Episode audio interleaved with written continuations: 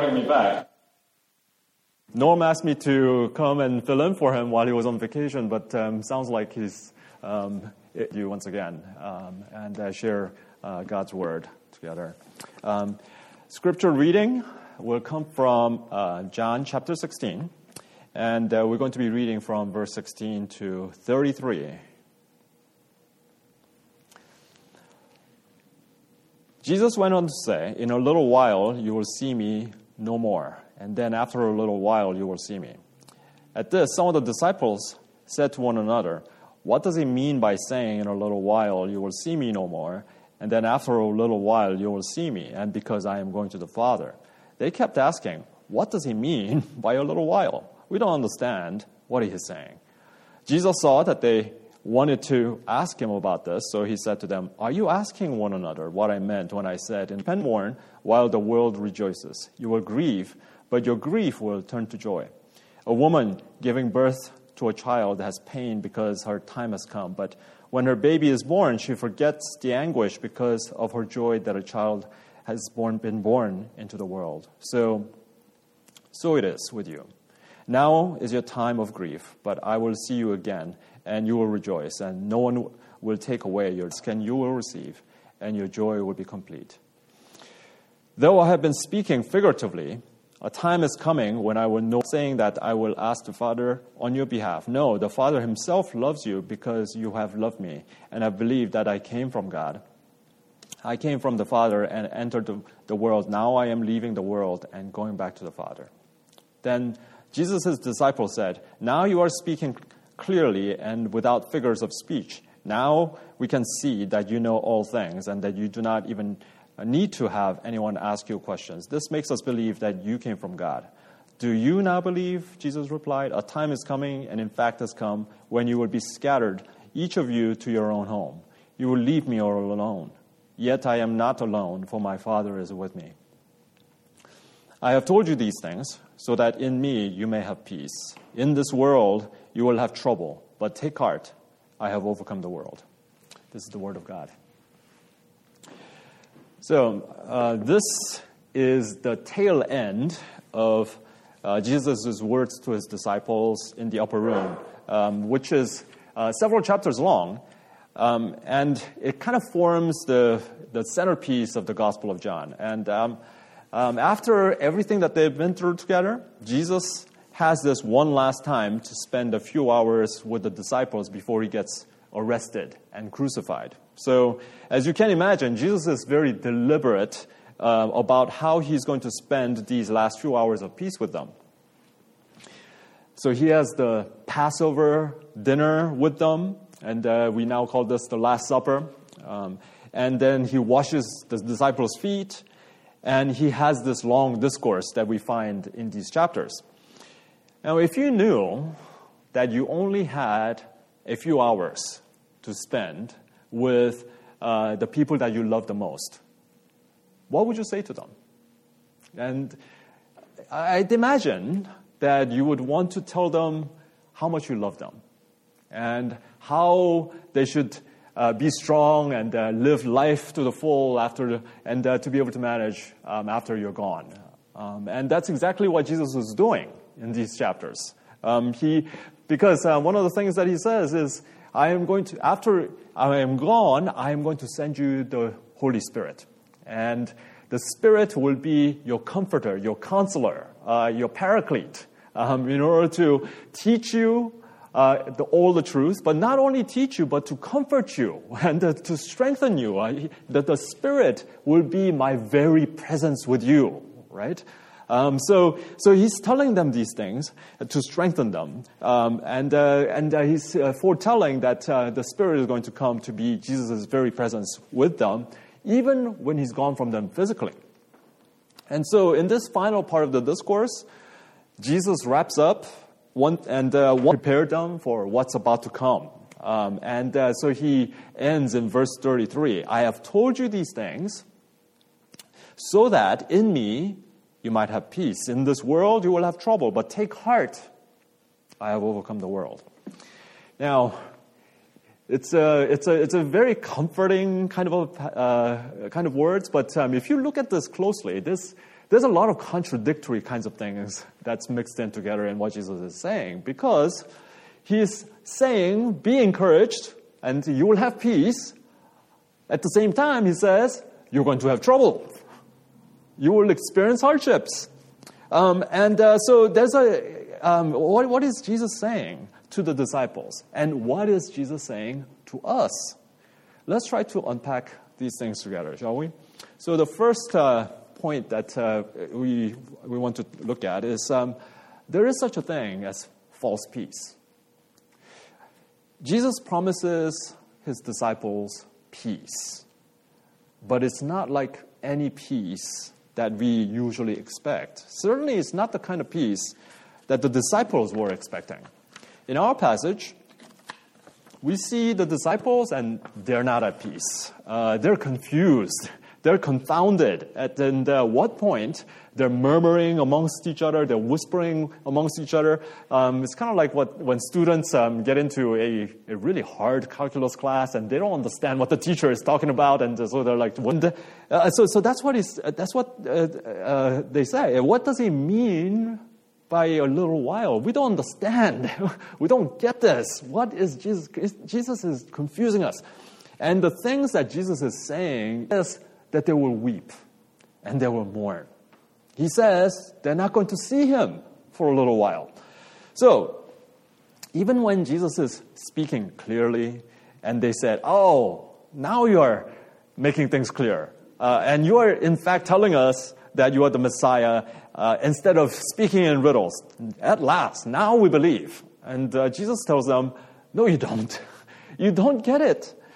You don't understand, even if I speak plainly to you, because in just a little bit, you're going to scatter and you are going to leave me all alone. You, you say that you understand, but you do not.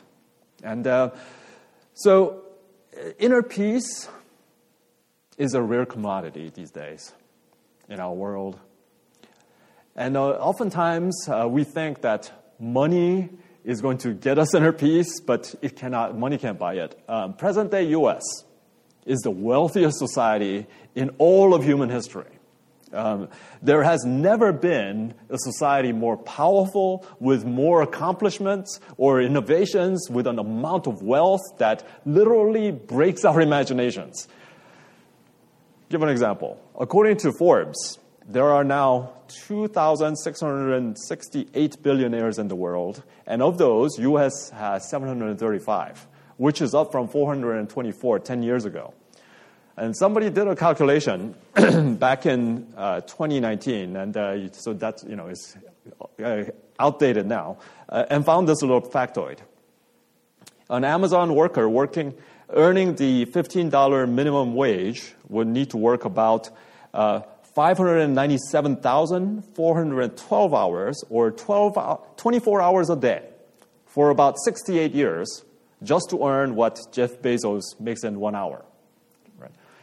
That is staggering amount of wealth that we are talking about that in our society.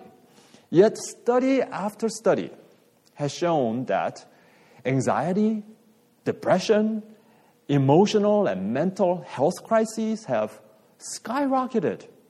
The pandemic, the war in Ukraine, political divisions, economic turmoil, all of these things have accelerated uh, emotional crises, but our lack of peace has been reaching crisis levels even before that. Our world tells us if only we attain a certain level of success, if only we accumulate a certain amount of comfort maybe have the means to move away from certain people who rob us of our peace and surround ourselves with our kind of people. Maybe even gain the power and influence to defeat the kind of people that we disagree with or gain the power and influence to shape the world according to the way that we see fit, then we'll be trouble free. Then we'll have peace. But the more we go down that road, it seems, we, the less peace that we actually have the less peace that we seem to enjoy. Jesus promises us peace, you see, but the way of Jesus to that peace is completely different from the way that this world goes about trying to attain peace. Jesus tells his disciples in John 14, 17, My peace I give to you. I do not give as the world gives. Jesus is saying that we might be pursuing a false kind of peace. It's like a mirage of peace. You know, you run and you run, and then you finally think that you get there, but it actually is nothing. It's a, it's a trick on the eye. Uh, uh, Jesus wants to save us from that way of living because he knows it's a dead end. You try and try, you spend your life pursuing peace that way, but in the end, you will be left with no peace. Jesus has another way, but it's counterintuitive. It's not even popular. Even among Christians, it's not popular. Why is that? Because Jesus' way of peace leads us into trouble. So that's our second point. Um, how does trouble and peace relate to each other? Jesus spells it out here in verse 33. He says, I have told you these things so that in me you may, you may have peace. And he follows that up with this In this world, you will have trouble. I want you to see this. This is a chief stumbling block for the disciples. Throughout all of the four Gospels, we see the disciples constantly had trouble with what Jesus was saying to them, where Jesus was headed. And he was headed to the cross. You see, they, they expected Jesus to sweep into power, throw out the bad guys, and establish his empire and bring in victory, right? And, that, and then we can have peace. We will have peace when, when we win. and uh, that, that's why we see them arguing about who's going to sit at Jesus' right hand and who's going to sit at Jesus' left hand when he comes, finally comes into the kingdom. That's why Peter, right after he makes this great declaration of faith, and he says, Jesus, you are the Messiah, the Son of the living God. And, uh, and Jesus pronounces, Upon this rock I will build my church. The very next thing Jesus says to them is, I am headed to Jerusalem to be handed over to the priests, and, uh, and I am headed to the cross. And Peter says to him, Never, Lord, this shall never happen to you. What does Jesus say to, to him? Get behind me, Satan. This is not the way of the kingdom of God. This is not the way to have true peace. The disciples, in other words, are just like you and me. They were looking for Jesus to be triumphant, successful, influential, and bring us along into his triumph and success. They were not counting on the cross. When we come to Jesus, we are often very much like the disciples. When we hear Jesus saying, I have overcome the world, we say, Great, great. Jesus came to fulfill all of our wishes and make our dreams come true. Take away our troubles. Give us a blessing so that we can live our best lives now. But Jesus is terribly confounding. He simply doesn't settle for being our genie.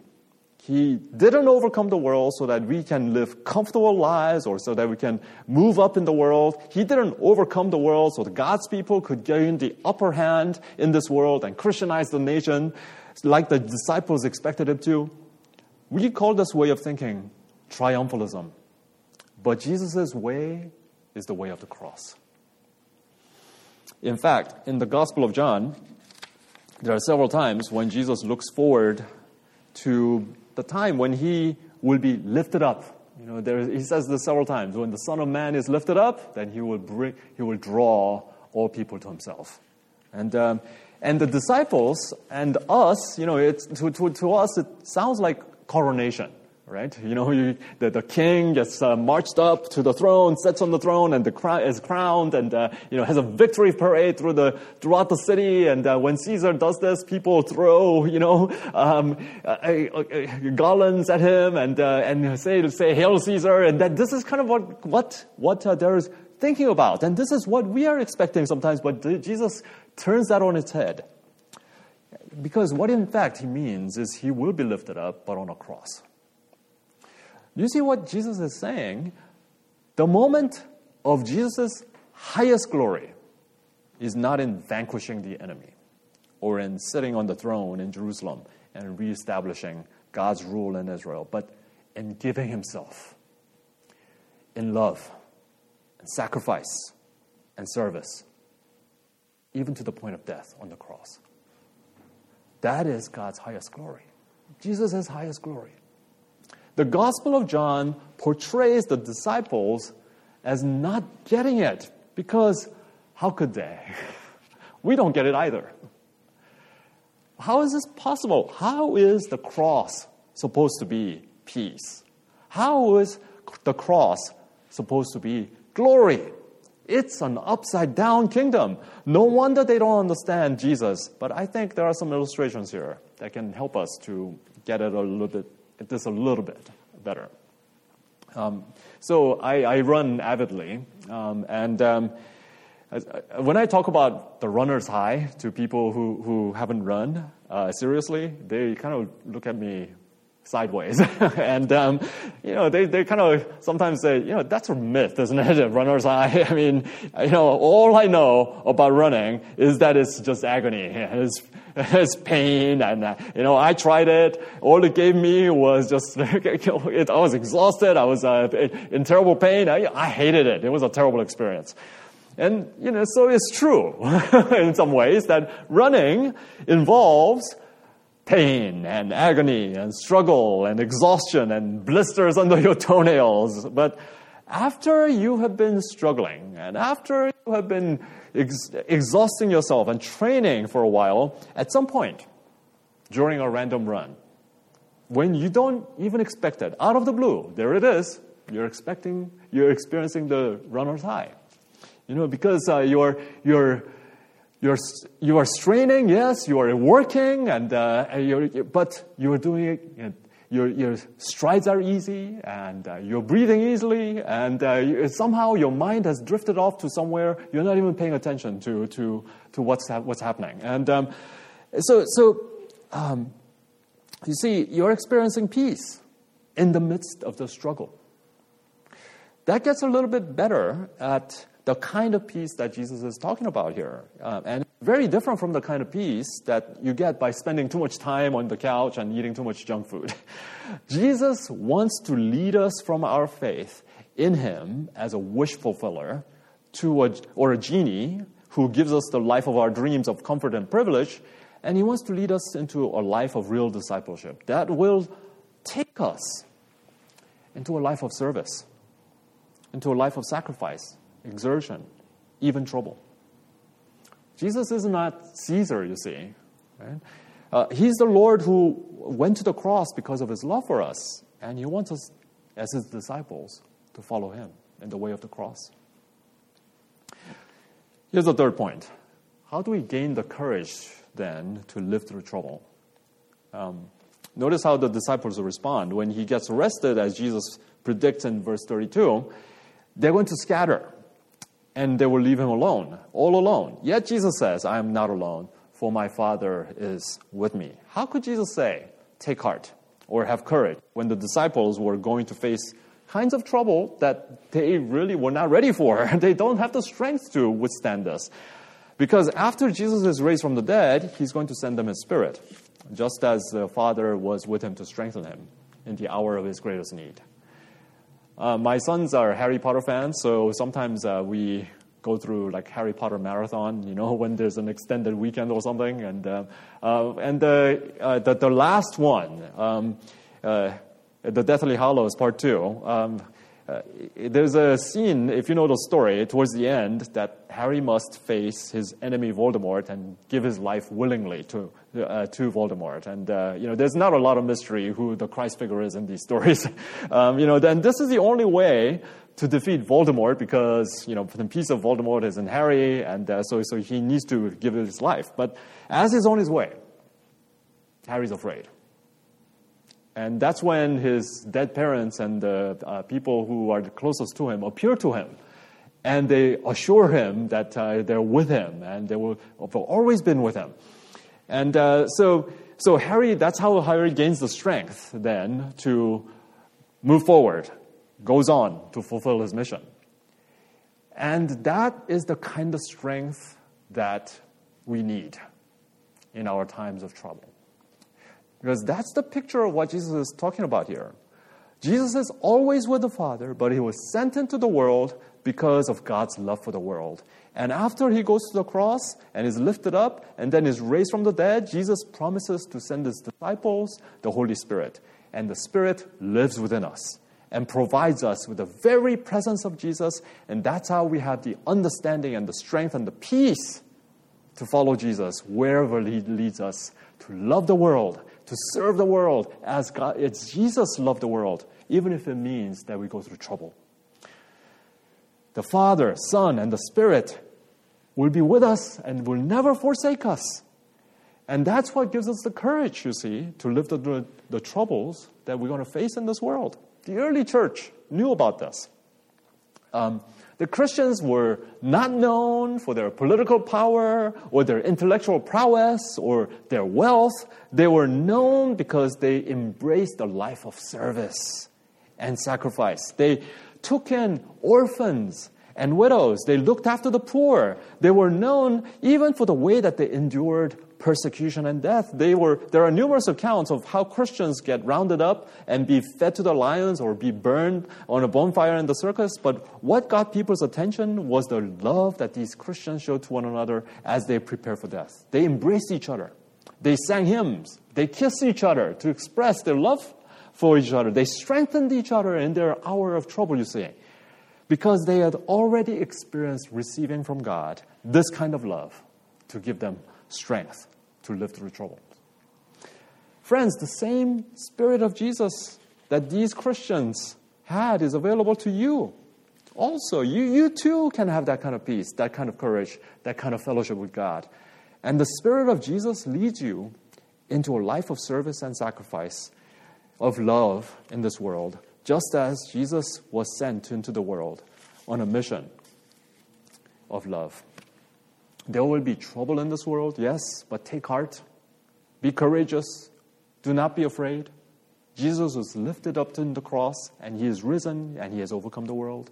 So we do not need to seek power or privilege or wealth or people's approval or conquer others who disagree with you in order to gain peace. Jesus has already given you peace. It's a peace that this world does not understand. It's a peace in the midst of the storm. I once heard uh, story of a young girl who developed brain cancer. And the parents and the younger sister watched this girl as first she struggled with walking because she was losing her motor skills, and then was bedridden, and finally she passed away. And after she was gone, the family started finding little notes that she left behind for them uh, all around the house. And they found them in their pockets. They found them in their sock drawers. They found them among letters and papers and hidden behind furniture. It was uh, usually something along the lines of Mom, Dad, Gracie, that's the younger sister, I love you so very much.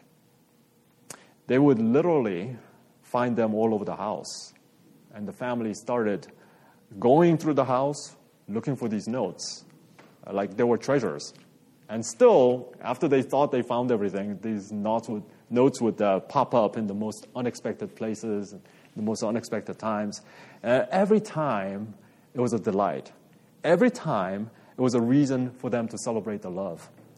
What really got me were some of the notes that she left her younger sister. It would usually say something along the lines of, Go, Gracie, go, cheering her little sister on in life from even beyond the grave.